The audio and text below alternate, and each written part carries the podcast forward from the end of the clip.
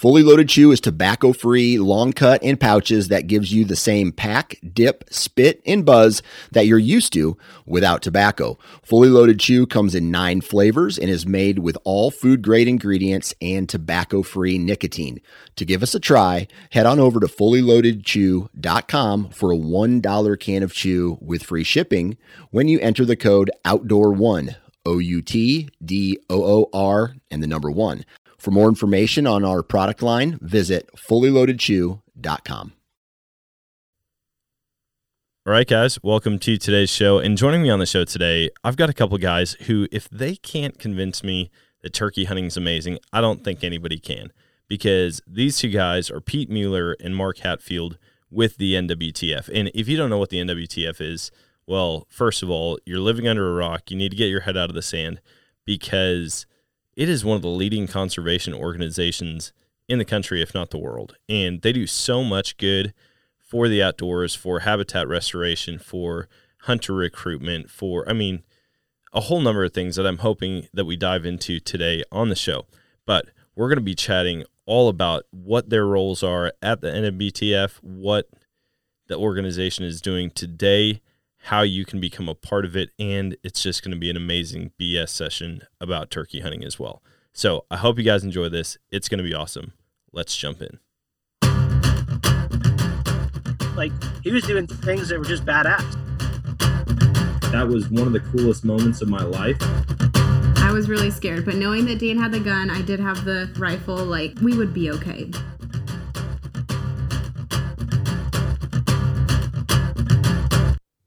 All right, guys. So I am constantly getting asked about the gear that I'm using, and the great news is that I've got it all listed out on Go Wild. Now, if you listen carefully, I'm going to tell you how you can get a $10 gift card to use toward picking up some new gear. Go Wild is a free social community where your photos aren't censored, they're actually encouraged. So much so that Go Wild will give you points for things like sharing your trophies, gear reviews, and inviting friends. Now, as you earn those points, you can unlock awesome rewards like gift cards and free swag, knives, huge discounts on brands like Garmin and Vortex, and so much more. Also, check this out if you create a free account, you can unlock $10 just for trying it out. So go visit downloadgowild.com to get started. All right, guys, welcome to today's show. And I'm pretty pumped about this one for a number of different reasons. Um, I'm on with a couple guys from the NWTF. First, we've got Mark Hatfield, and second, we've got Pete Muller. And our turkey season here in Missouri hasn't started yet. Uh, it kicks off on Monday. I'm pretty pumped. I've got all my equipment out. In fact, I'm going to go put out some trail cameras for uh, turkeys here this afternoon. I'm going to go see if I can figure out where they're coming out of the woods, where they've been roosting, and hopefully get the spotting scope set up and see if anything's moving out there this evening. But Mark, Pete, thank you guys so much for joining me. Absolutely, man. Happy to be on for sure. And yeah, uh, Dan, this is exciting. So thanks for the invitation. Yeah, absolutely. Um, I I've been talking to a ton of turkey hunters. I mean, I feel like it's kind of timely giving the turkey season has kicked off in a lot of places and is starting in other places here shortly. Um, you guys are with the NWTF. Would you guys mind, I guess, before we jump into your roles there, share with the listeners a little bit about your hunting history, maybe how you got into the outdoors and and why it's such a big part of your life now? Mark, you want to go first? Yeah, I'll, I'll kick this off. Um, so thanks again, Dan. You know, looking forward to opportunity to sit down with you this morning to to chat. so, um, really how I got involved with with hunting and fishing, you know, really kind of as a kid growing up was I was kind of sent off to grandparent boot camp. My parents would send me over there and, and they ran a cattle farm, you know, a small cattle farm and lots of cousins and man, they just kicked us outside. and so we were playing in creeks and ponds and you know trying to catch frogs and all this other stuff. And then so that kind of started everything for me. And then um really got into hunting and fishing when I was about 13 or 14. Uh, I squirrel hunted a little bit and, you know, small game, the traditional pathway. And then I had a cousin that actually left for college. And so my uncle um, said, man, I need somebody to hunt fish with because now my son that I used to do that with is no longer here. So, man, they, I started tagging along with him, turkey hunting, deer hunting. I had a two or three other uncles that were really active in hunting, and they would stop by and pick me up. And so that was really how I got involved. And so it was the grandparents boot camp in Kentucky, and then um, just getting kicked outside and having to, uh, you know, kind of entertain ourselves. So that was kind of how I started. That's awesome. Yeah, that's. I feel like that's one of the best ways for people to get involved in the outdoors. You don't give them uh, a tablet, or I mean, back in the day, I didn't have a tablet. I didn't. I it took everything for my parents to buy us a Super Nintendo. So we had BB guns, and we would shoot anything that moves, including each other. Um, and, and that's where we kind of got our Yeah, kicks we- in the outdoors. uh, we had BB gun wars and everything else, you know, and so it was uh, nonstop. I don't know how we survived, but we did, and you know, here we are today. Yeah. Pete, what about you? What what did hunting look like for you um, growing up, or I guess when did you get into it? You know, um, my family did a little bit of hunting. My dad, um, kind of kind of old school, actually hunted deer with a flintlock uh, before any of the kids in my family were born, and and, and actually kind of gave it up for the most part when um, uh, when all the kids came around. But we still did some small things like squirrel hunting, and then uh, got involved with with uh, Boy Scouts, Cub Scouts, and everything like that. And there were some opportunities there. But he and I still did some stuff on the side, um, uh, taking out dogs, chasing birds. But there there really wasn't a lot of opportunity for other stuff around where I was uh, growing up in Delaware.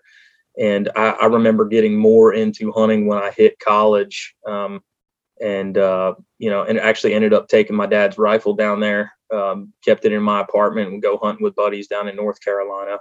And then, um, as far as turkeys go, that that wasn't until I was, you know, early twenties. But it was I moved out west to Wyoming on a whim, and I remember seeing one of the spring turkey guys at the the Wyoming Game and Fish had come out, and they were talking about high success rates in the Black Hills, and you know, I was like, man, I'll give this a try. So I went and bought a single sided Primos box call and a two dimensional Montana decoy and went out there and I, I gave it hell and uh, managed to bag a bird the first year. And, um, and I think finding that success after not really knowing anything about it and educating myself on it was something that just had me hooked. And I've, I've honestly been hooked on it ever since. Um, but you know, since, since I didn't grow up chasing turkeys and we just didn't really have them here, uh, it's something I've enjoyed actually taking my kids out and doing now. In fact, uh, youth day here in South Carolina, not too long back, I guess it was what about two weeks ago, Mark.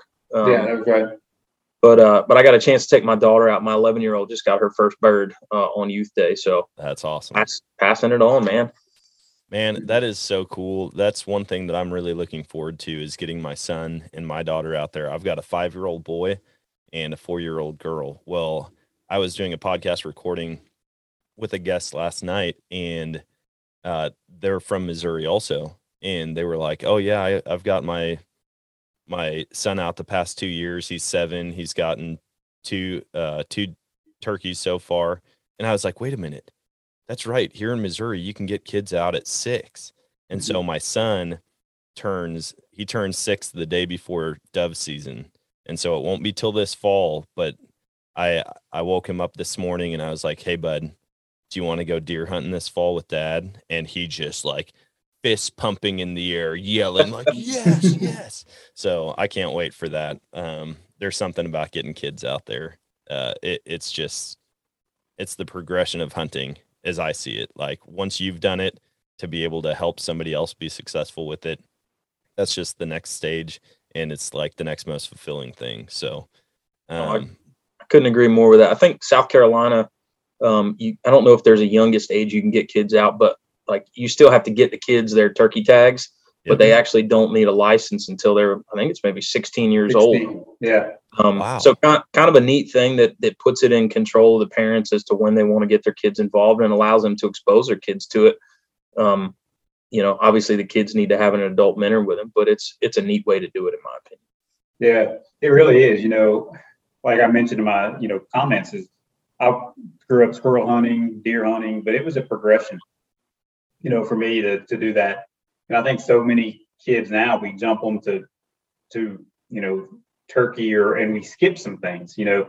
And and one thing I think we've got to recognize is that some kids are going to be at different paces, you know, and, engagement and what their confidence levels are and, and you know what they want to do and how they do it and and just having multiple opportunities. You know, is it a squirrel season? Is it a dove season? Is it then turkey or deer? Is it turkey? You know, what's the what's the right sequence for those kids? And and you've got to have it open to all all ages. So that's going to be kind of cool to, uh, you know. And again, I've got a ten year old little boy. He's he's excited about turkey hunting. Probably not as excited as you know, but as, as some other ten year old. But he's gaining confidence and interest to do it, and and it's pretty cool to see. Yeah, that's awesome. I'm my focus this summer is going to be getting my son comfortable with an actual firearm. You know, I've Mhm. got a BB gun for him and he's he's shot it a little bit. I've had him shooting 22s. I put like my phone adapter on the scope and so like I can I can see where he's aiming and help him shoot a soda can with it or help him shoot a target. Um, but getting him comfortable and then obviously I'll be out there with him this fall. But with all the technology out there, the tripods and stuff, like it'll I, I feel like he could have a lot of fun out in the deer woods. I don't know if he'll be shooting at flying birds yet this year. Uh, I think that might be a little bit early, but uh, we'll get him Yeah. we'll get him doing some of it. Well, we've been out, you know, with my little boy, we've been out shooting rifles and 22s and BB guns and and just getting him used to the recoil and the sounds and all that stuff, you know, because that's a it's a barrier for many, you know. And my little boy, we got a mean rooster at our house, and so my little boy really, really wants to to eat that rooster, you know. So I don't know if we're going to go there this year or not, but he really wants to use his little 410 on the rooster to to be able to uh, put that on the dinner table for everybody. Yeah, my, my kids have uh, they've experienced death from animals a couple times now. Uh, same thing. We had the last place that we lived. We had pigs and chickens, and we had a couple roosters. And man, they would come after my son, but he would Mhm. he he loved chasing piglets. I'm like, dude, you're crazy, man. Like you, he is 100% boy. He will go and jump off any rock, climb up anything. And I remember one day, uh, one of the sows got loose, and she was well over 400 pounds, one of the pigs, and she ran back behind the house. And so um, another guy, David, and his dog, they were kind of pushing the pig back towards the pen. And my son is probably two or he was probably three at the time. He jumps out in front of this 450 some odd pound pig. And I go, I go, Canyon, get back on the get back on the sidewalk. And he just looks at me and he goes, No, dad, I got this. And I'm just imagining this sow launching him in the air. So I grabbed him, pulled him out of the way. Um, but yeah, they they've definitely had their experience with mean roosters, pigs, piglets, everything. Mhm. Well, that's cool. I, I think just the other important part about getting them involved at a young age, whether it's shooting or even just going out while you're shooting, is is just understanding the the gun safety. And I think that that's mm-hmm. something that obviously is has passed over some some generations, but knowing what to do should should they see a firearm laying around, you know, during Yeah. hunting season, after you know, while guns are getting clean and any of that jazz. I mean, it's you know, my kids from a young age have known, you know, don't touch it, leave the area, go tell an adult, all those things, and uh, so it's it's just good knowledge in general. I think just for for overall safety.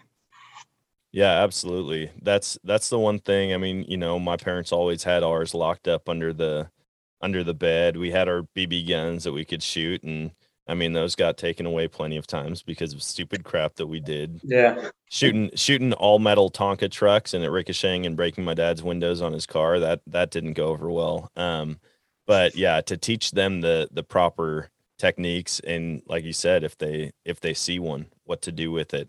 Um it, it's something that guns unfortunately in society have become like this very scary thing and like oh you you we want the kids to understand like you don't touch them you don't play with them they're not a toy but at the same time we need to be teaching them that they can be effective and useful tools as far as going out and hunting or even just for recreation Yeah. um, you guys, so you guys have kicked off turkey season there. Pete, you mentioned you got your daughter her first bird. That's super sweet. What um i- is the actual turkey season in full swing, or has it only been youth season so far? So uh, here in South Carolina, it's split into two zones, and I think first youth season was back even as early as um, uh, middle of March, and then it was I think right around March 25th was was youth season for the upper part. Um, but now it's full full swing for turkey seasons here in South Carolina, and you know we came on the heels of some of the other southeastern states. Florida, I think, was back at like the tail end of the first week of March. Mississippi was open around the 14th or 15th, I Yeah. think. Um, so there, there's it, down here. I think Georgia's fully open now. I mean, it's you. You're seeing your if you're on social media, you're seeing turkey feeds wide open with all kinds of birds, people sharing their experiences, and it's it's a wonderful time of the year for us here at the NWTF to be able to help people share their seasons, provide further education about you know how to be successful in the woods um, but then also just trying to let them know about the work that still needs to be done. But yeah, I mean, uh, this weekend I hope to take my son out just to tag along with me if we can get a chance to. So I'm ready to hear more birds gobble.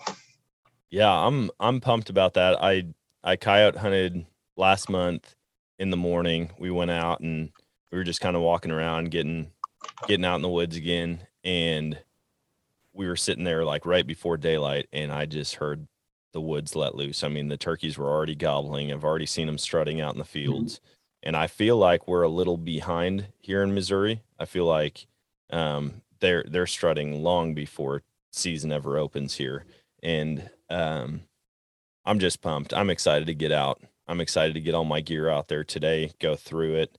Um, all the guys are getting together tonight, and we're going to figure out a game plan for opening morning because everybody's into it here. It, I, Yeah. I didn't grow up with it. I mean, I I never turkey hunted, kind of like you, Pete. I it wasn't until my 20s that I ever bought a turkey tag. I grew up in Wisconsin, hunting white-tailed deer, getting covered in blaze orange, and wearing camo just wasn't even a thing. Like it wasn't part of my thought process. And chasing after turkeys, I was like, oh, I didn't. Turkey is what you eat at Thanksgiving. That's the only thing I knew about them. So, um, but yeah, it's definitely becoming a growing passion of mine, and I'm hoping to catch that bug where I'm just sold out and completely hooked on it. Yeah. So, so I want to touch on something you, you hit on, Dan, is that, that, you know, you're seeing birds gobble and strut and everything else. And so that's actually a really good thing Is that that's, a, you know, from the biology side of things, that's really good that that's occurring before hunters are really embarking into the woods right now.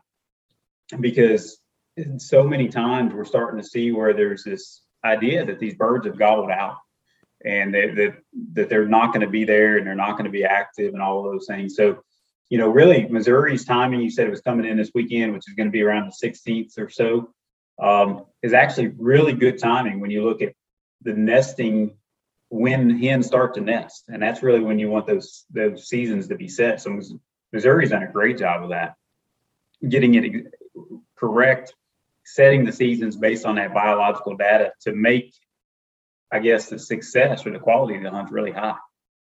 Yeah, that's that's good to know. I mean, you know, hunters are always biased. Whatever gets them the most birds or the biggest animal or or anything, you know, they don't.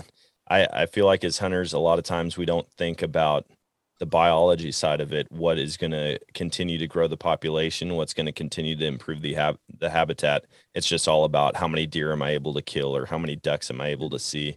Um, and so that's good to hear that that you want them to be strutting and gobbling long before season actually opens.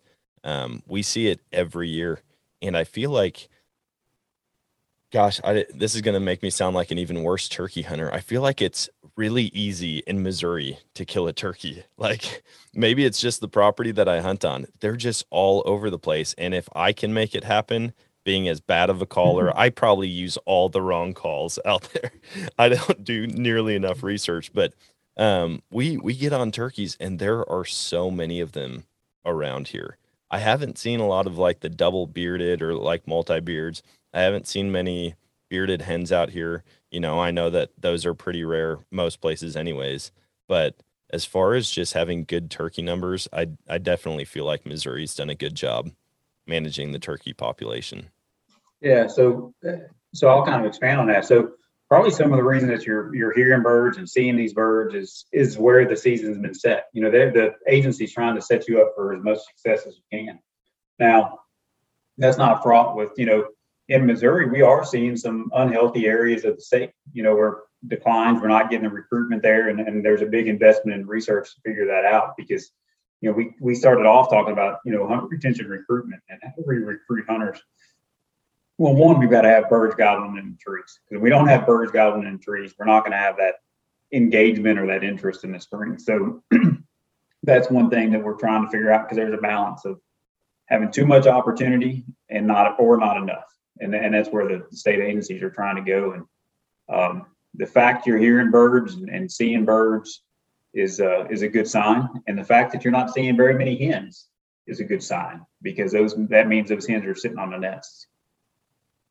Yeah, we we get into it every year, and and like I said, being fairly new just in the past couple of years to turkey hunting, um, not fully understanding, you know, what the what the hen to tom ratio should be, or or really in my mind, when I see turkeys, I'm thinking like all the turkeys in the area are out in the same field because there's so many out there. Um, but knowing that there's a lot, like there's going to be a lot of hens on the nests already and doing that thing. Um, I don't know. I, I, I feel like we're really blessed here in Missouri, and it, it's unfortunate to hear there are some of those dead zones where the the population isn't quite where it needs to be, or or the numbers aren't growing. Um, but I feel like it is an awesome sport for people to get into early on. You know, to have the interaction with animals. Uh, that's something that I didn't really grow up with deer hunting. You know, we you might hear noises here and there, but like to actually be able to communicate with an animal that you're pursuing, um, from what I hear, that's one of the biggest draws for for turkey hunters, yeah. and the thing that gets them the most hooked is the communication side of it. Oh, absolutely. I mean that that's half of the joy of being a turkey hunter is is being out there and and listening to the woods wake up, hearing those first gobbles in the morning. Um, even if you don't see anything, but you hear those birds in the morning and they fly down and maybe they they you know get a little bit tight lipped and then they move off. There's a lot of turkey hunters out there that already feel like they've had a good morning just by hearing those sounds. Um, but you know, you just talked about uh, turkey hunting being a, a, good thing for starting people out on. It's actually also one of the, the the the types of pursuits out there that, in my opinion, is better suited for bringing new people in, just because it's it's it's something you can almost do as a team. Um, I was down in Texas last week with some first time hunters, and we were sitting four deep in you know in brush blinds that we had made, but uh, but two two new hunters, me, and then a camera person and we're able to sit there during the lulls of the day and you know carry on low you know low whispering conversations provide information to them you know hey what are the birds doing you know yeah and and it's something that that allows you to uh to to have everybody be a part of that hunt to where you know i think there were again there were about four of us when one of the gals finally was able to pull the trigger on a bird and everybody felt like they had just punched tag because we had all grinded it out together so um, it, it's an amazing, amazing pursuit. And I think that, yeah, once you catch that bug and you really get it, um, it doesn't matter whether you're behind the gun or not, or you're running calls or you're just tagging along just because you want to see turkeys interacting. It's something that, you know, you get on as many hunts as you can in a year. Yeah. I, I definitely see that side of it, like the teamwork, the, the group effort side of it, like going out with buddies and anytime they're, they're successful, I feel like I've found success as well and talking with my cousin up in Wisconsin. I mean, that guy is a turkey finding machine. Uh, he every year he he calls me and he's like, "Hey man, you want to get in like the big beard contest with us?" And I'm like, "No, because I know how many turkeys you kill." And I think last year, if my numbers are right, he he took 18 people out and 17 of them got birds. And he's just like, "Dude, it is he'll send me videos of them doubling or tripling on birds. Um, you know, he'll get a whole group of people out there and he's like there's something about it. He's like even even though my season isn't until like the fourth season up in Wisconsin, mm-hmm. he's like I feel like my turkey season has been so full and so successful just because I've been getting other people out there and watching them yeah. connect with a bird. No, I think say that's the cool part. I mean, I love it when you're in turkey camp together, and Pete, you've experienced this, and Dan, you probably have too. Is that that that individual that hasn't ever killed a turkey, that's quiet around the dinner table the first night, you know, that's sitting there and listening, and you know they don't really have a lot to add, and then the next morning you go out and you get them a bird, and then they kind of dominate and they tell that story over and over again at the dinner table, and when everybody comes in they they want to tell them their story about their first bird. You know, I mean, to see that transition between somebody that doesn't maybe feel a part of that group, and then the next night, 24 hours later, they're they're they're telling their story like they're the seasoned vet, and and that's that's that's pretty cool to see.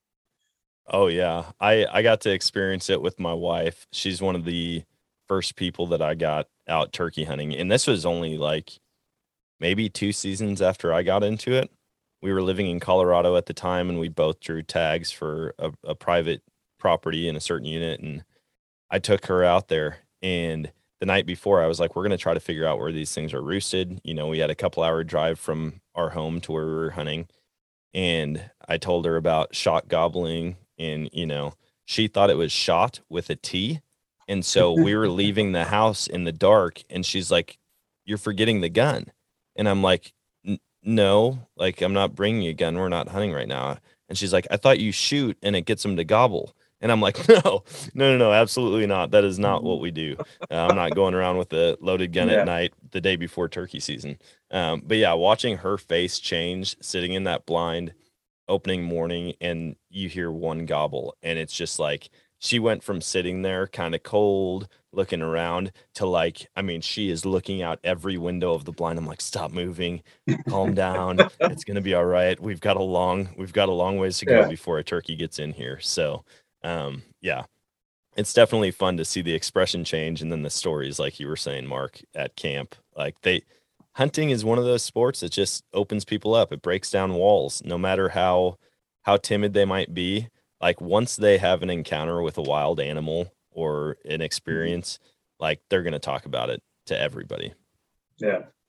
I think uh, my a buddy of mine, uh, Josh Dahlke with HuntStand, he won't mind me sharing this story, but you know, he was down there in Texas with us last week on this hunt and he had already bagged his bird and we still had some people left. And he's like, don't make me stay back in camp, man. He's like, there's turkeys to be had. He's like, just let me tag along. He's like, put me in some group. I just can't, I can't sit back in camp and not watch the birds.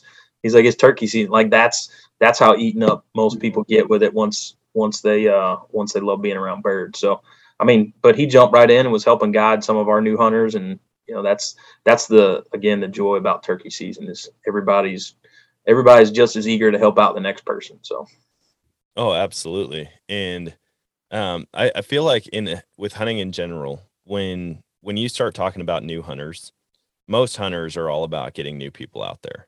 Um, the next big hurdle is teaching them the ethics, how to do it the right way, the whole concept behind conservation you know where where the dollars from our tags and rifles and ammunition and outdoor equipment go.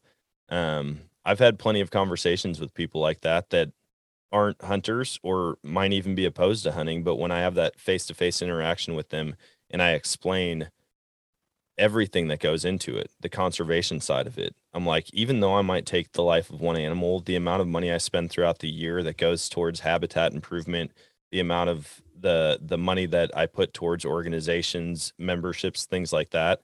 Like we are helping so many more animals than we're taking, and a, as long as we can get the hunting population as a whole to buy into that and to give back more than they're taking away, we're going to have plenty of animals, better habitat for for the future generations. Absolutely, man.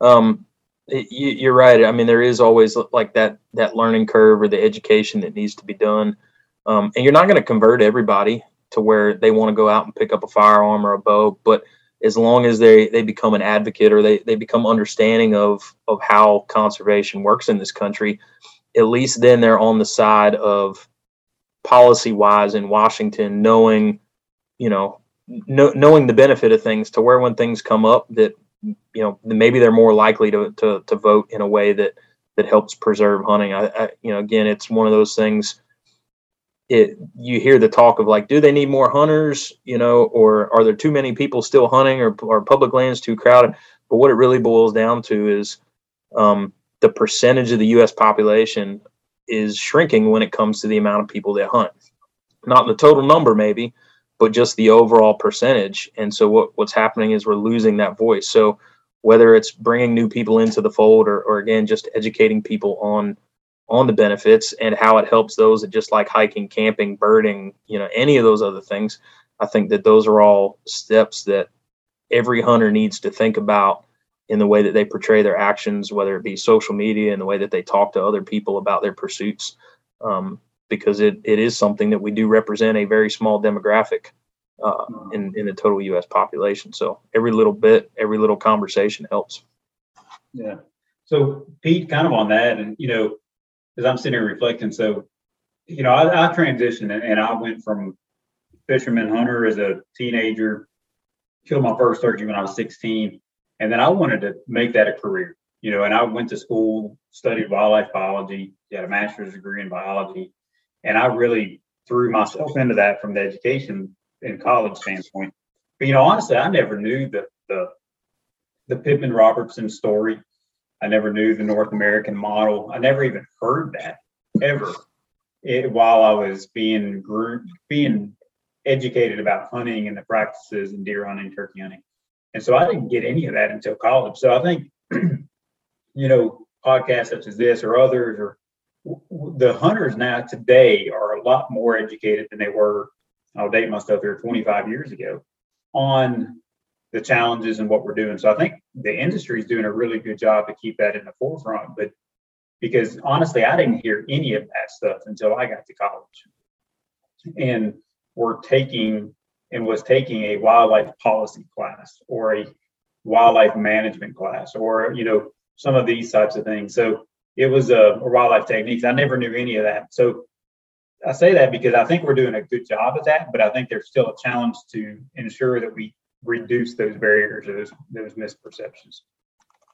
Yeah, absolutely. I mean, the more that we can educate people on on why we're out here doing what we're doing, not only to put food on the table, not only for the experience, but for for the long term effects on the habitat, on the wildlife populations.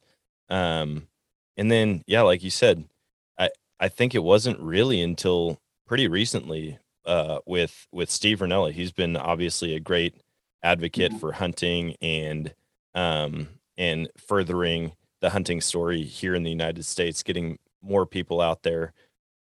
I I was in the same boat as you. I knew not.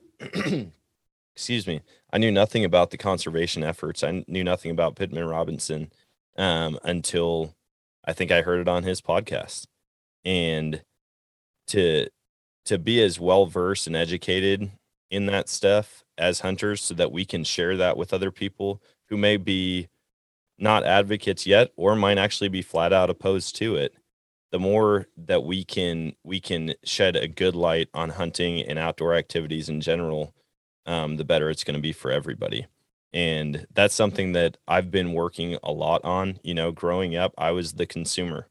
I i would buy i would buy my tags I would I would get the equipment that I needed, but I was never part of any organization until late in high school. We started a DU chapter in our high school, mm-hmm. um, and that was it for a long time. And it wasn't until years later that I started joining other organizations like the NWTF and the National Deer Alliance and the Rocky Mountain Elk Foundation, and to be able to be part of organizations like that there's a lot of people that may not may not have the time, you know, to go out and get boots on the ground. But there's a, there's something that all of us can do to to push conservation in the United States like farther forward. I, I fully agree with that. I mean, and, and it's it's it, your your instance is not unlike a lot of other people's stories. I mean, mine was the same. I didn't start getting involved in uh, in chapters, you know, until I was out in Wyoming. And then I did turkey, and I, I mean, I did Walleye Association of Wyoming, mule deer, pheasants forever. I did them all. Um, and I and I still try to do what I can to kick into all the organizations. But you know, even if you just look at like let's say turkey hunting, for instance, costs thirty five bucks to be a member of the NWTF, but you know, I, I probably spend just as much on brand new calls every year. Or you know, if I'm reloading on a box of TSS, I'm spending fifty bucks plus. You know, it's uh it's something $35 is a small investment to make when you care about a species. And, and it's it's not too much different from du or or rocky mountain elk foundation. There's there's that small investment that you're making in in a species that you want to be able to pursue and you may want your kids to pursue and maybe you got friends that you're wanting to introduce to it as well. So um, you know for nwtf you also get a $25 bass pro card back. You can just walk right up the street to headquarters over there for bass pro and and and go blow it there in the store. I, so it's it. I'd say that's probably the least that people can do if they care about a species is get involved and, and make that initial step. And there's always things you can do beyond that, but baby steps. Well, and and that's one thing that I really want to push this year more is uh, for myself. I want to push myself to go and get involved in projects where I actually have hands on, uh, whether that's whether that's banding birds or doing population surveys or habitat improvement or trail clearing on public lands. Like I feel like to be fully invested uh, for myself, I I have the freedom to go and do that because I've got the time. I've got you know that time freedom to where I can I can go for a day or a weekend and help here and there. And I think that for anybody getting into a sport, there's even more than the experiences that they have in the field when they're actually, you know, have a shotgun, a bow, or a rifle in hand. If you can actually go and see the habitat improvement or see the projects that the organizations are doing and become a part of that firsthand, there's nothing that's going to compare to that in the outdoor world. Uh, I, I compare it to like growing your own food, right?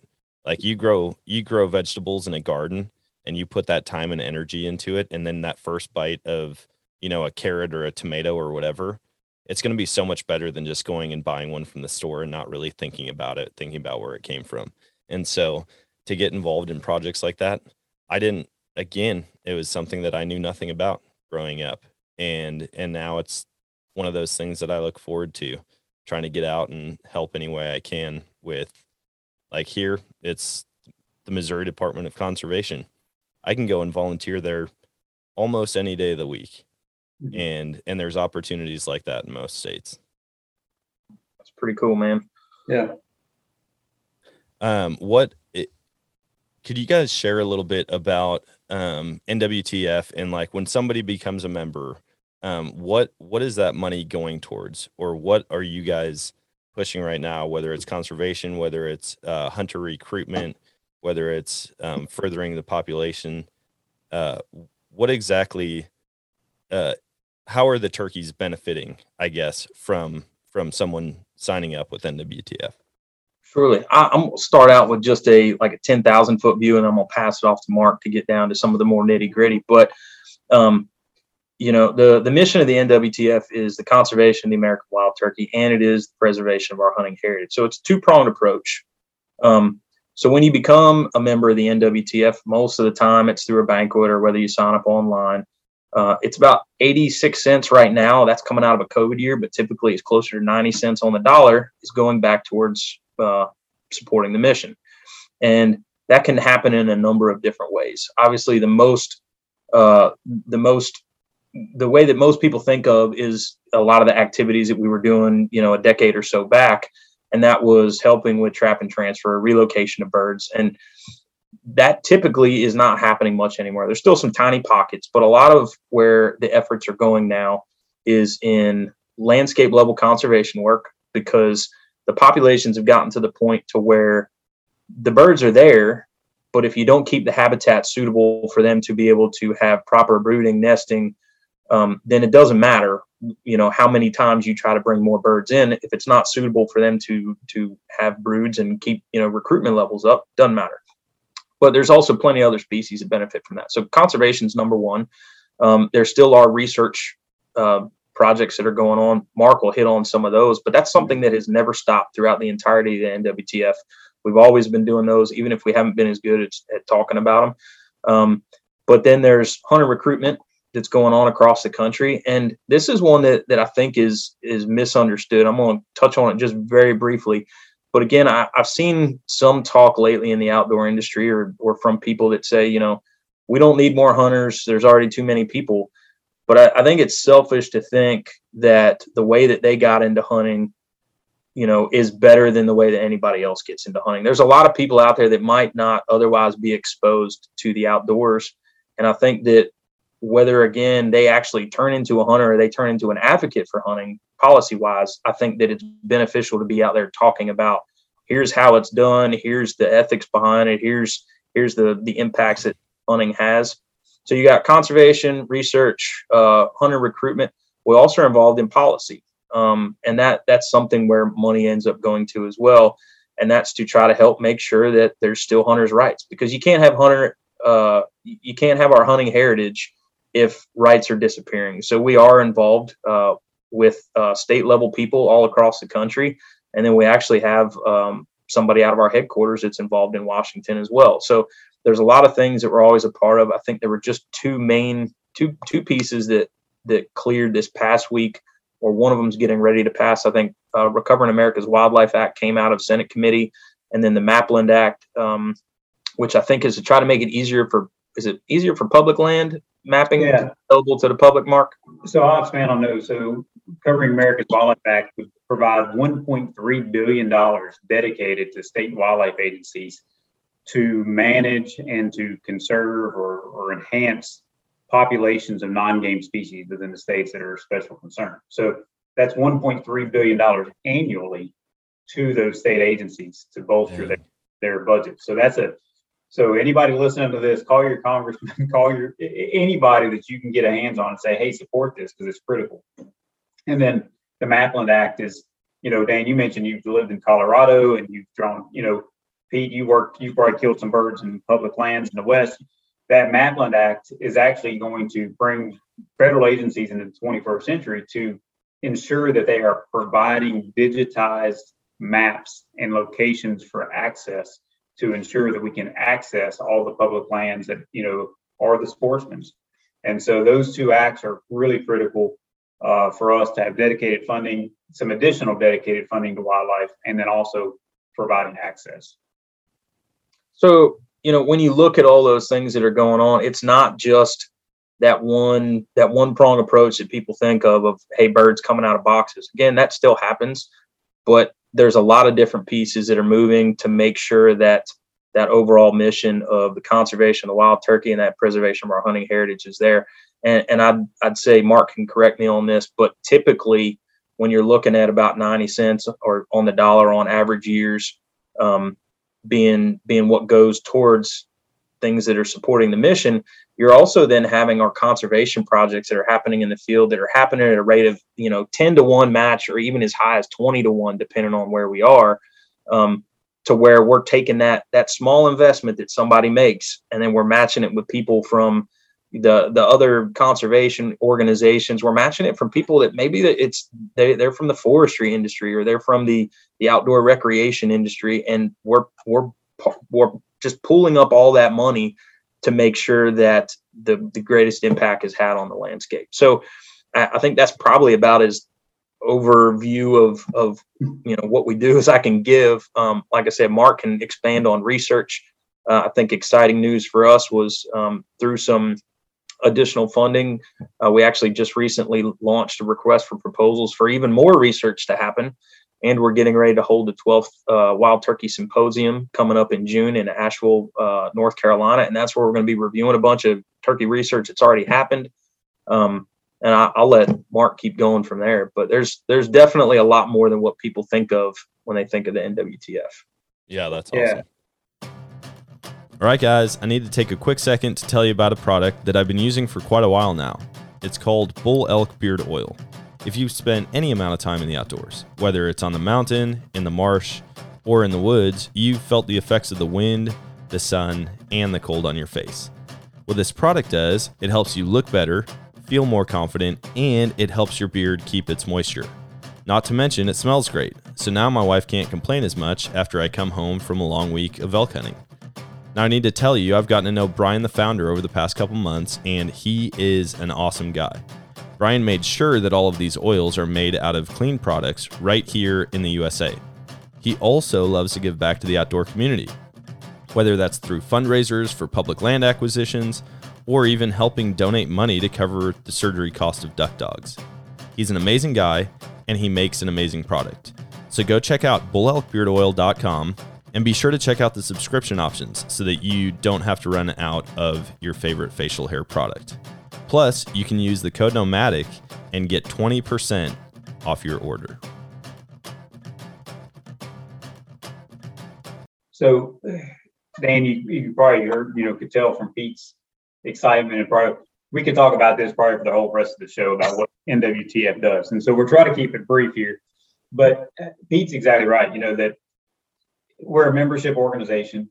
The volunteers are our lifeblood, our members are our lifeblood, and our partners are our lifeblood. So we need support. That support over the history of this, we're getting ready to embark on our 50th anniversary, something we're really excited about. Um, and so, really, we started in 1973. I think it was March 28th, 1973. And really, since that time, we have been able to conserve or enhance over 20 million acres of habitat across the country that's on public and private land. And to kind of give you the scope and scale, what 20 what does 20 million acres mean? The state of South Carolina, I think, is 19.1 million. So over our 50 year history, we've been able to conserve or enhance this something the size of South Carolina, if you put it all together. Now that's the annual that's annual investments, that's annual, you know, you know, turning the dirt, disking, planting, burning, all of those things that we help fund through our uh, cost share program through our state super fund. Also, since that time, we've invested $8 million into wild turkey research. And so since 1978, when our research program started and we started allocating funds. And so $8 million leveraged four to one, five to one, that's over $30 million worth of dollars going into research and being applied to ensure we're managing turkeys properly. So that's probably what I would say is what are we doing? Why are we doing it? And then what's the outcomes of the dollar that we're getting invested from our volunteers and members? Um, Pete touched on the Uh, hunter retention recruitment. We've actually embarked and started, you know, very early on. We we kind of jump started this recruitment, retention, reactivation work with our Save the Habitat, Save the Hunt initiative of wanting to recruit, retain, or reactivate 1.5 million hunters. We've lost ground over that time, but we've been able to hit that mark and, and it, excess of 1.5 million. and then to finish up, wild turkey research. I think everybody we talked about Missouri's populations being somewhat low in some areas, poor recruitment. We're hearing that conversations throughout the spring that we're investing um, additional dollars into wild turkey research. Actually, April 15th, which is tomorrow, we'll be receiving all of the proposals we have for wild turkey research that'll then be evaluated in conjunction with state wildlife agencies to apply that research and to fund research that's most important to them. So, and then we're going to be convening in June for the Turkey Symposium, which has been going on since 1959. So that's a about every five years on average. So again, we're we're excited for it. We're have challenges in front of us, but man, we're we're we're an aggressive organization that gets it done. And then now, as Pete said, we're actually now transitioning a little bit into being more of an influencer and a driving force on a larger scale to create more space for other people to, to come alongside us to do the work as well. Man, that it's so cool to hear the the impact that you guys have had. I mean, 20 million acres, like that is unbelievable. Um, the amount of of good that the NWTF has done. I mean, you guys have kind of been I feel like when it comes to conservation agencies and I don't know, you know, where you stack up on on everything, but like you guys are always way up there in the conversation when it t- when people start talking about conservation agencies and and who to who to become a part of, who to donate to, who to get involved with. Um I would say to anybody listening, if you're not a part of NWTF, like go sign up and we'll share more information on that here in a little bit um, but that could be the bare minimum you know what could you guys touch on some stuff? Maybe maybe share what the biggest threat to to turkey hunting is or turkey populations are and then say somebody has a chunk of property what could they be doing to help improve help help with um, the brood recruitment throughout the year? Um, is it is it predator control? Is it habitat? Is it kind of a combination of a lot of different things um, how can people be implementing some of the practices that you guys do on a small scale yeah so pete i'll, I'll kind of jump in here and you can add anything that i missed but i think you know what's the biggest threat to wild turkeys is kind of what the first question was and i honestly think it's it's summed up in a very simplistic way it's complacency you know, that we think we have enough bird. Turkeys are doing well. Um, well, yeah, they're doing well. We're good. I've got plenty of birds on my property, or I'm hearing birds. Um, and so I think if we do allow us to slip into this realm of complacency, then we we reduce our investment, we reduce our awareness, and then we don't support the work going on or don't give enough um, enough credence to the state wildlife agencies to manage the birds correctly. So um, we've always got to be acquiring more information, and we need to be conserving more land. So complacency, I think, is a key word.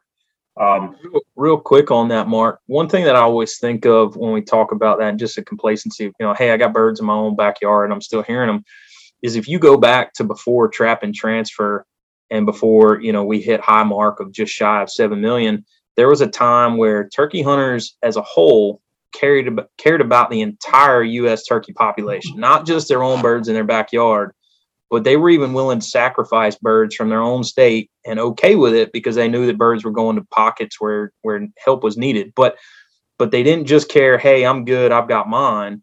They thought about it as a whole. Whereas now again there's people that you know that they say hey i've got mine. Things are good here. I don't have anything to worry about when really there's still that overall us turkey population health that needs tending to and that's something that we're still working on so yeah that, that's a great great addition there, Pete, because that's uh, you know, we need to continue to be a part of something bigger than ourselves, you know, and we need to recognize that our small actions on our 40 acres or you know, back 40, whatever you want to call it, is connected to some larger needs that we have as regional or national. And so when you think about, we use Missouri as an example, um, we get a lot of phone calls really in the, you know, from me that says, Hey, I bought 100 acres. What do I need? I'm not going to do anything to it. I'm just going to set it aside for wildlife. Well, that's probably one of the worst things you could be doing um, because it's a preservation mentality. And we want to we want to move away from that. We want to go to wise use of the property.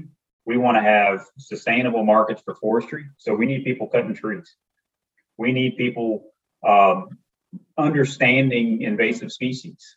You know that they need to be off the landscape and we need people actively, you know, managing their property. It's not a, a you know absentee mindset. It's I'm invested. I'm doing it. It's like growing your garden. It's just a long term garden, you know.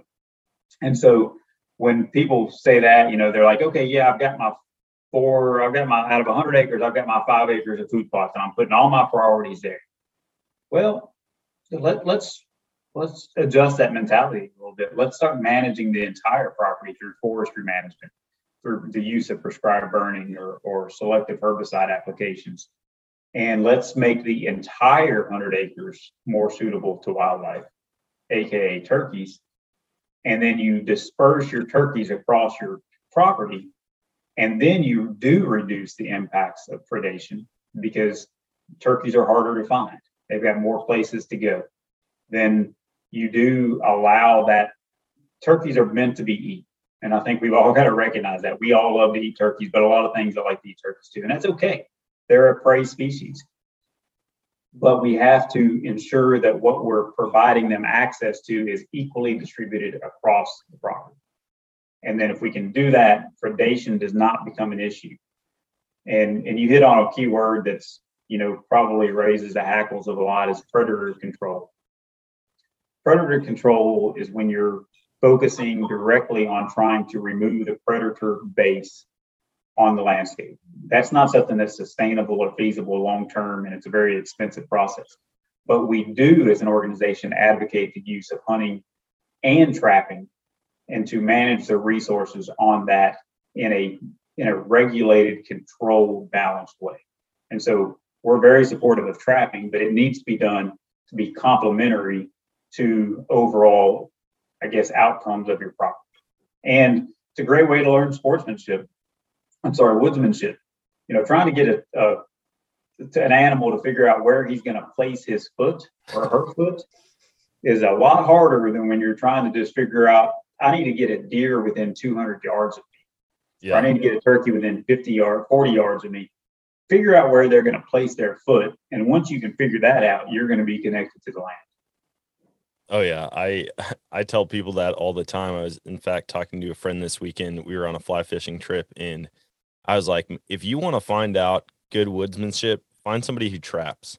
because that same exact mentality, like they, I mean, I have a hard enough time getting a deer in a giant field of soybeans in front of me during rifle season, much less, like you said, getting getting the pad of a coyote's paw to hit a four inch circle in the middle of a property. Like uh, there's there's a whole different level there, and that's that's really good insight to think about making the entire property usable to the animals, and you can spread out that population. You can make it harder for the the predators to find them.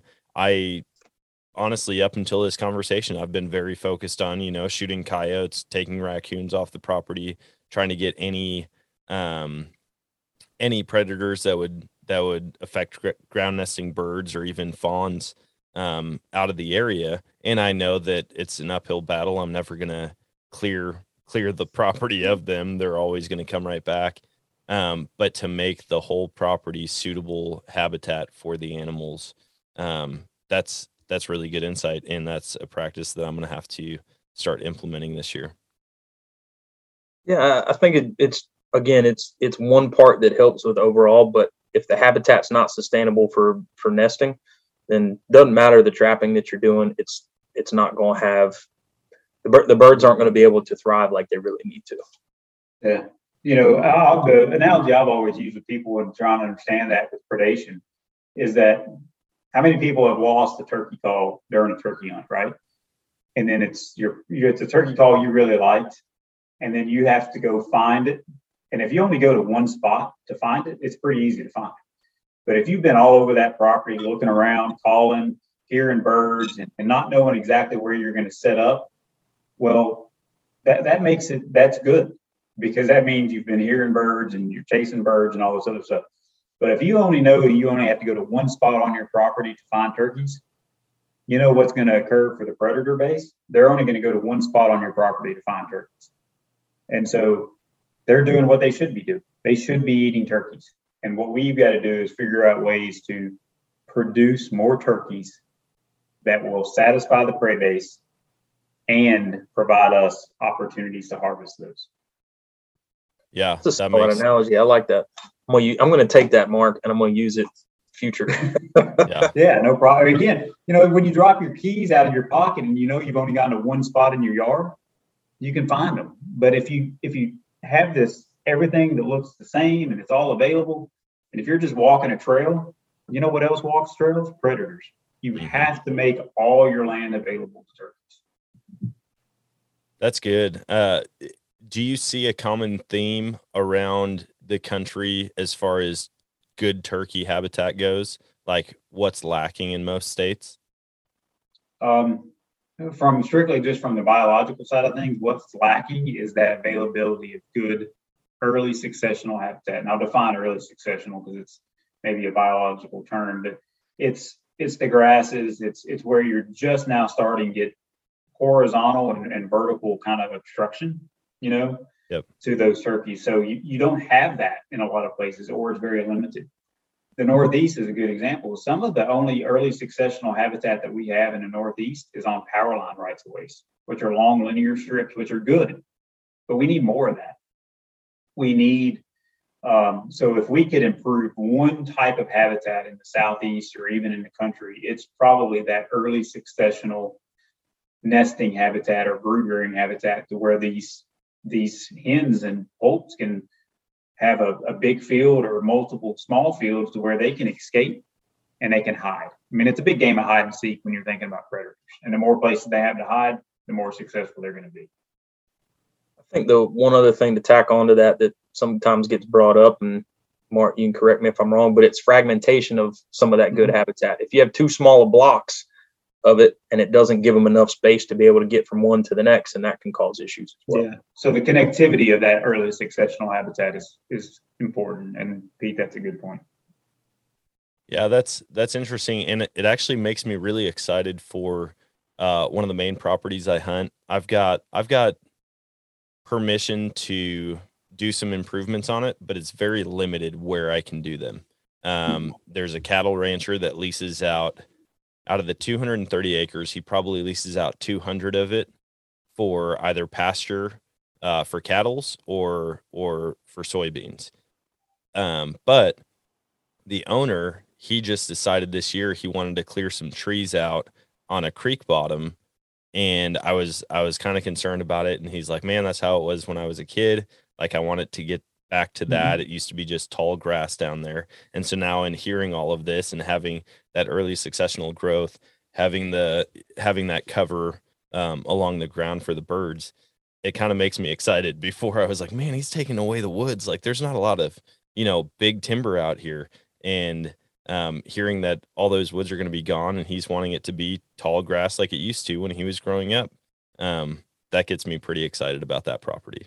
Yeah. No and you know i think this is probably oversimplified but if you can manage for the hen the toms are going to come you know and so i think it's so many times and this is just the mentality of a lot of sportsmen across the country and we've been a part of you have, you know, we want to plant that food plot that that gobbler wants to strut in, right?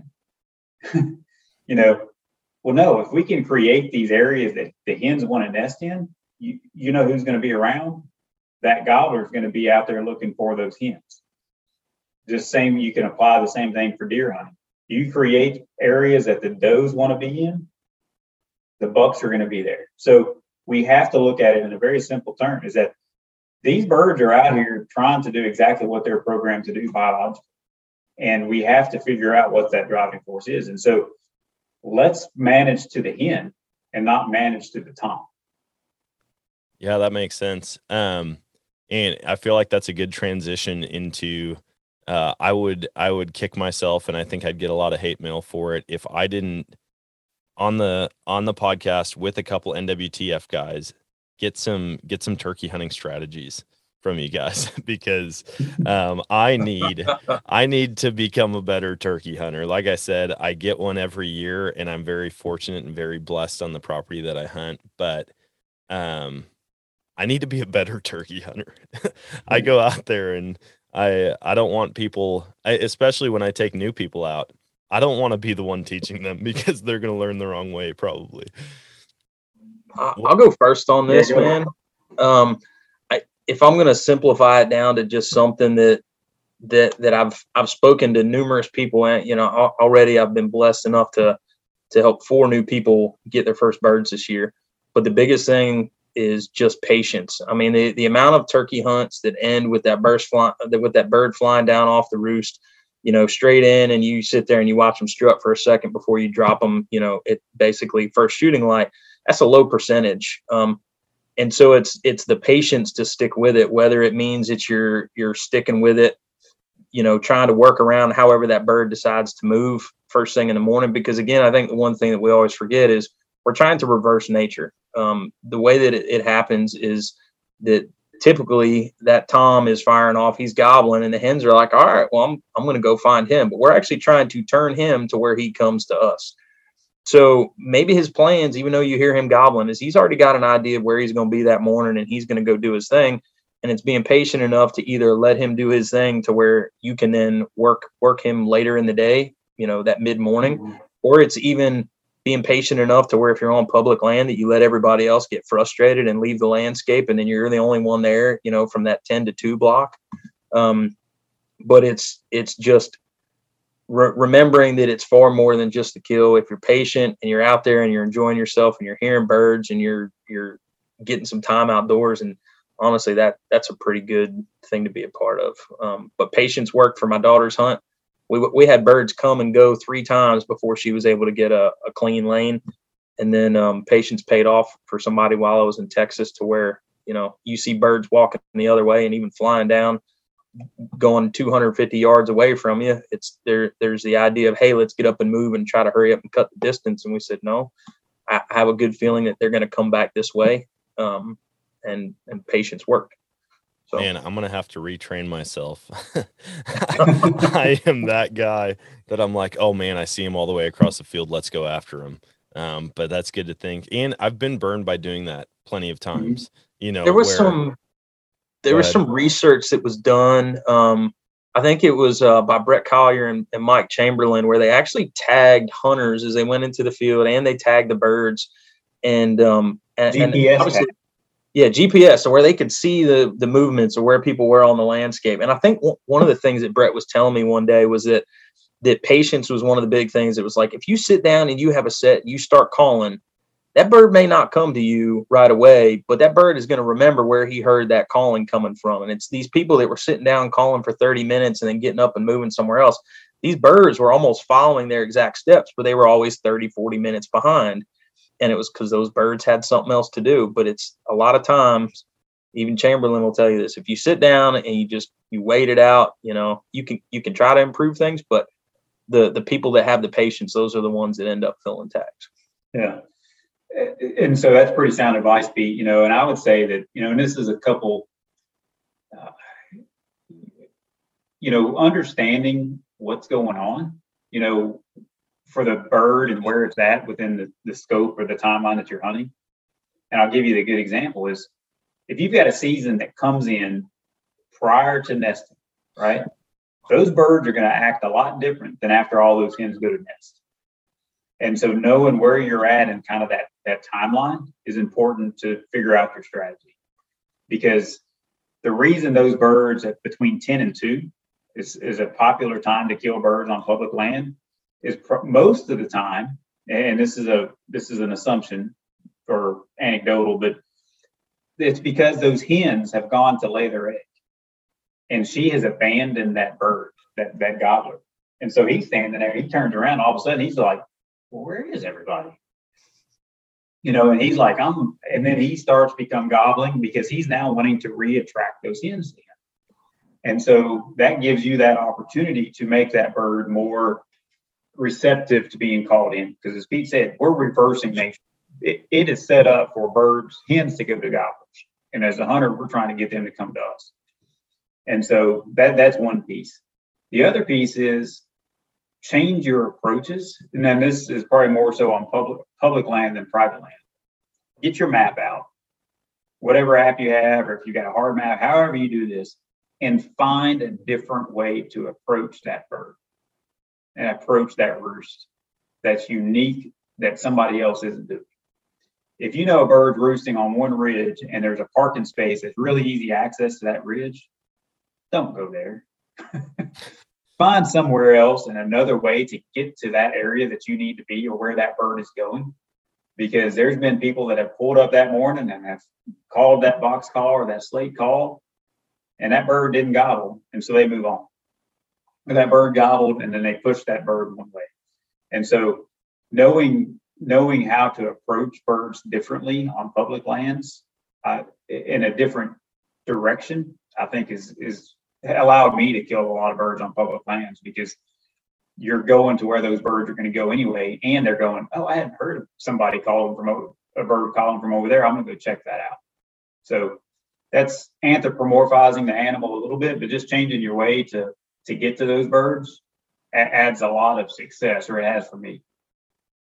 Man, I need. I feel like we just need to do a whole nother podcast about tips and tricks because I've got a lot to work on, and you guys have only shared a couple things so far. Um, I'll No, toss one. I'll toss one more out there, and obviously it's it's late for some people to get started on this, but and I'm guilty of this at times too, just because we, we always have a lot going on.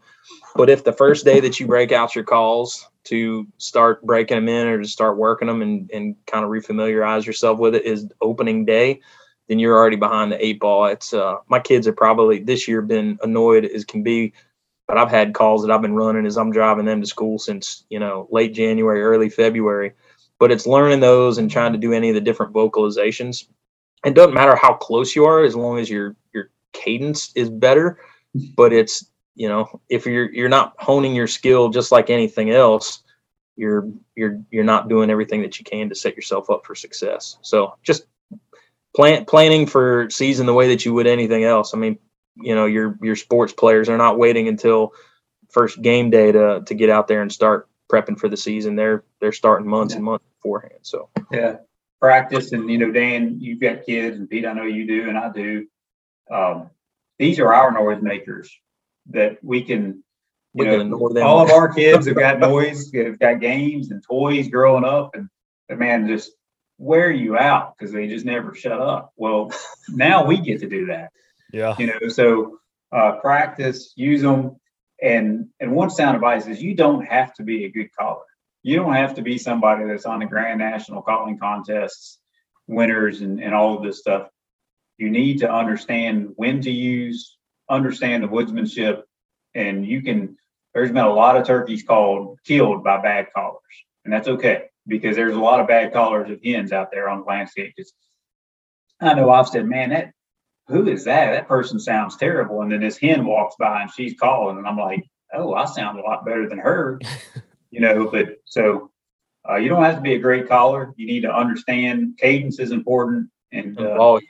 and volume is important, but you don't have to be a world class caller to kill turkeys. Yeah. Oh, I can I can 100% attest to that. I I can too. I'm a terrible caller. I can kill turkeys, but it's you know, but I'm not a good caller. I think I am. You know, I'm like, oh yeah, that sounds great. But no, I hear somebody else. I'm like, man, I'm terrible.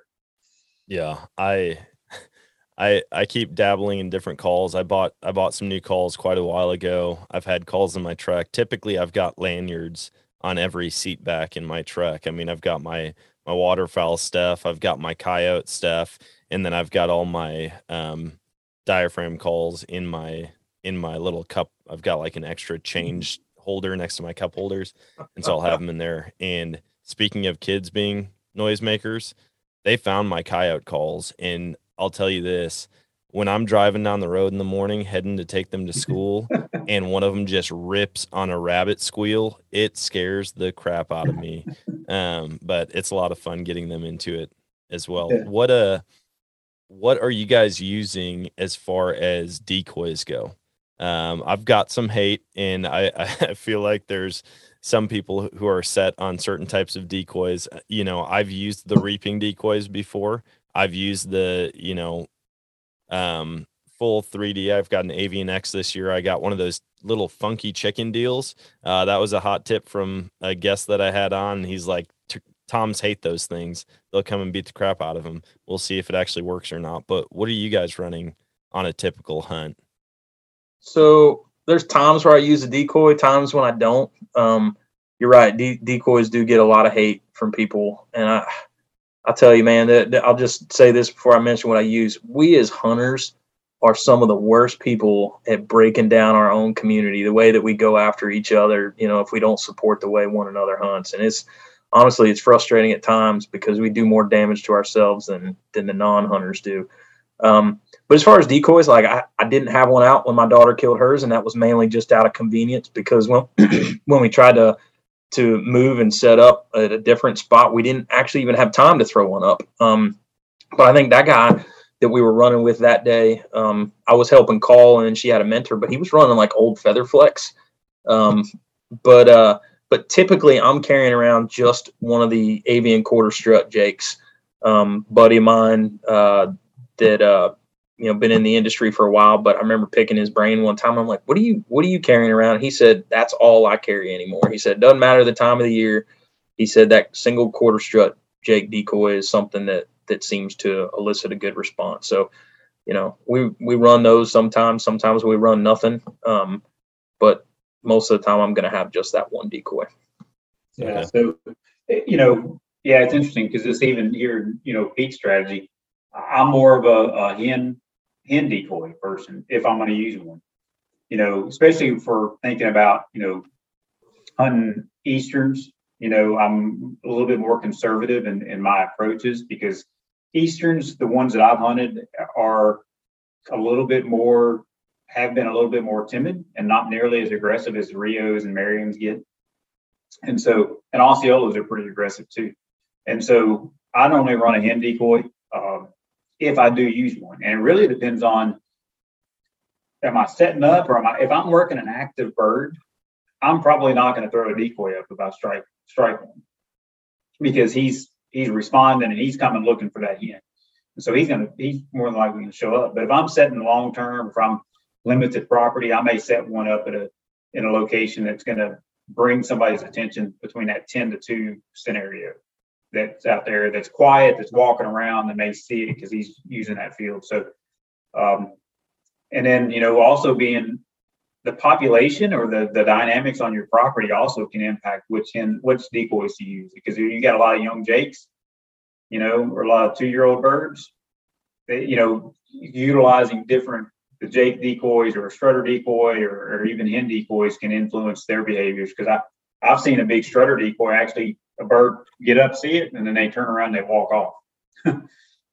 you know, Oh, so I've had and so you get back to camp and you're like, man, I should have done this. You know, it's kind of like moving the waterfowl decoys. I'll, I'll hunt with buddies that they change their the decoy setup hunt waterfowls every 15 minutes. And it's like, get the hell out of the decoys. you know, you know, and then you've got other guys that are like, nope, we throw out seven decoys and that's all we use. You know, so it's going to vary, but I agree with Pete, man. We got to stop beating each other up for strategies. We need to ensure those strategies are safe and that we're being wise and, and using them correctly to where Mhm. we don't have a, a misperception, but different tactics are okay. Everybody does things differently, and we've got to stop beating ourselves up as an industry that, oh, I'm a decoy user versus a non decoy user. I use Jake's and you're in and yours wrong. Man, we got to throw that out the window, man. We just need to say, we're out here enjoying it. Let's move forward and let's be safe about it. Yeah, absolutely. the the other part to that, real quick, is that there's a common misconception, and that, you know, even though I said I always just use a quarter strut Jake, that doesn't work all the time. Just like a hen's not going to work all the time. There, there is no clear like chosen path that like if you put this decoy out in this scenario that you are always going to get a bird. That that is far from the truth. Um, whether you know whether you're using that full strutter again, the birds, it's not a 100 percent. Um, you know, every e- things are different every single time. You really honestly never know what you're going to get, but you're trying to use strategies that are out there, legal strategies that are out there to to try to get that end goal of punching that tag. So Yeah, that's that's the camp that I fall in. I'm like, I'll do whatever it takes as long as it's legal and ethical to to get it done. I'm not I'm not a a decoy snob or a call snob. I'm like, I just I'll figure it out, you know.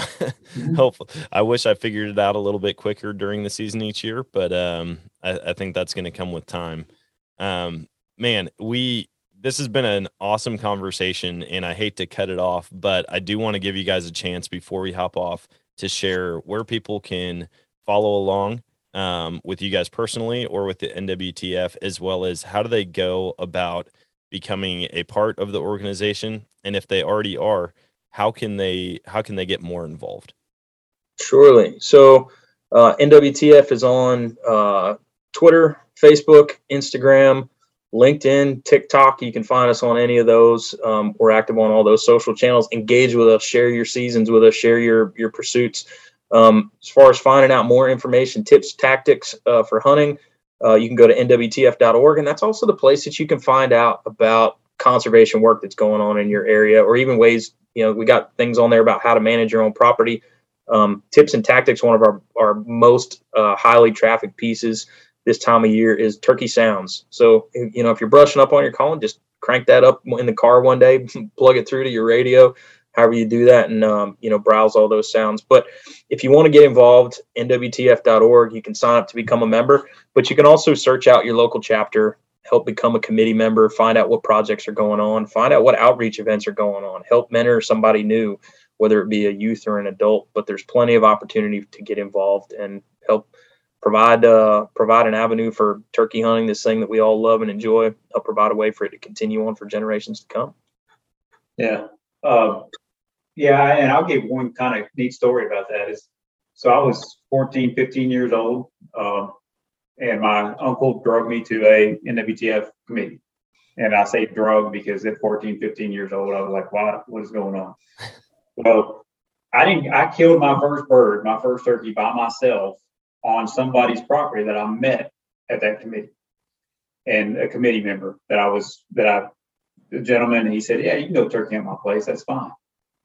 And so finding those networks is key. And so you can also go find out, like Pete said, you can search your state, you can search by zip code, you can find your local banquet, and event. Maybe it's a youth event, maybe it's a women outdoor, Wheelin' Sportsmen, mentor somebody. Um, and then there's also access to our conservation staff to hear more about what's going on in your state. We've got you know, 60, 50 regional directors that help with the volunteers and that engagement. We've got about 50 conservation staff that are scattered out across the country that are delivering the mission of the organization. And then we also have, in some states, we have what's called R3 coordinators, hunter retention, recruitment, reactivation coordinators that are working with state agencies to provide programs for mentors and for to get people outdoors. So, man, it's a it's a plethora of information. We encourage you all to go check it out. And, you know, appreciate the time today. Yeah, absolutely. It, it was great chatting with you guys, and I will say, those banquets, NWTF banquets, are amazing. Uh, before I ever really got serious about turkey hunting, um, I got invited to one, and I've gone almost every year. In fact, I almost flew back to Colorado just for the NWTF banquet that my buddy helped put on, um, because it's a good time, good food, and anytime you can like buy tickets and potentially win a gun or new hunting equipment, I mean, you can't go wrong with that, right? Um, Oh, yeah. So thank you guys so much. We'll definitely have to uh, reconnect, and um, I, I'm curious to see how your guys' hunting season goes, and hopefully, I I get the bug here in the next week or so. Absolutely, man. Appreciate you having good. us. Thanks. And that is going to wrap it up for today's episode. I hope you guys enjoyed that one because, I mean, there's no better advocate for turkey hunting than the NWTF. And if you haven't already become a member, I would highly recommend it. I mean, the amount of work that they do for conservation, habitat restoration, um, hunter recruitment, I mean, as I'm sure you gathered from this podcast, they do so much and it's never ending. And they're constantly trying to improve and figure out how they can benefit wildlife all over the country. So it was a joy to have Pete and Mark on. And man, I, as always, I want to connect more with these people. Like, I want to go meet in person, I want to go hang out and do hunts with them. And so hopefully we can make that happen soon. Uh, full disclosure though, by the time I got around to fully editing this episode, and by the time you guys release it, our season will have already been over. Now, that being said, I have had one of the craziest seasons ever. It has, I've had more encounters, seen more birds, like just in general, seen a lot of other crazy animals, had more success, put in more time on field edges, in the woods, on fence rows, trying to do it right. And gosh, it has been a wild ride. And I'll say, I'm starting to understand why people are crazy about it. I don't know that it'll ever take the number one spot in my outdoor hobbies and passions, but it's definitely working its way up the ranks. So, hopefully, you guys have caught the bug because I'm really enjoying it. And uh, I'm kind of sad that I'm only two days away from it being completely over. Anyways, we're to do a full recap of it, me and a couple buddies. And I'm excited to share all of those stories with you from our 2022 turkey season here in a little bit. But until next time, always choose adventure and God bless.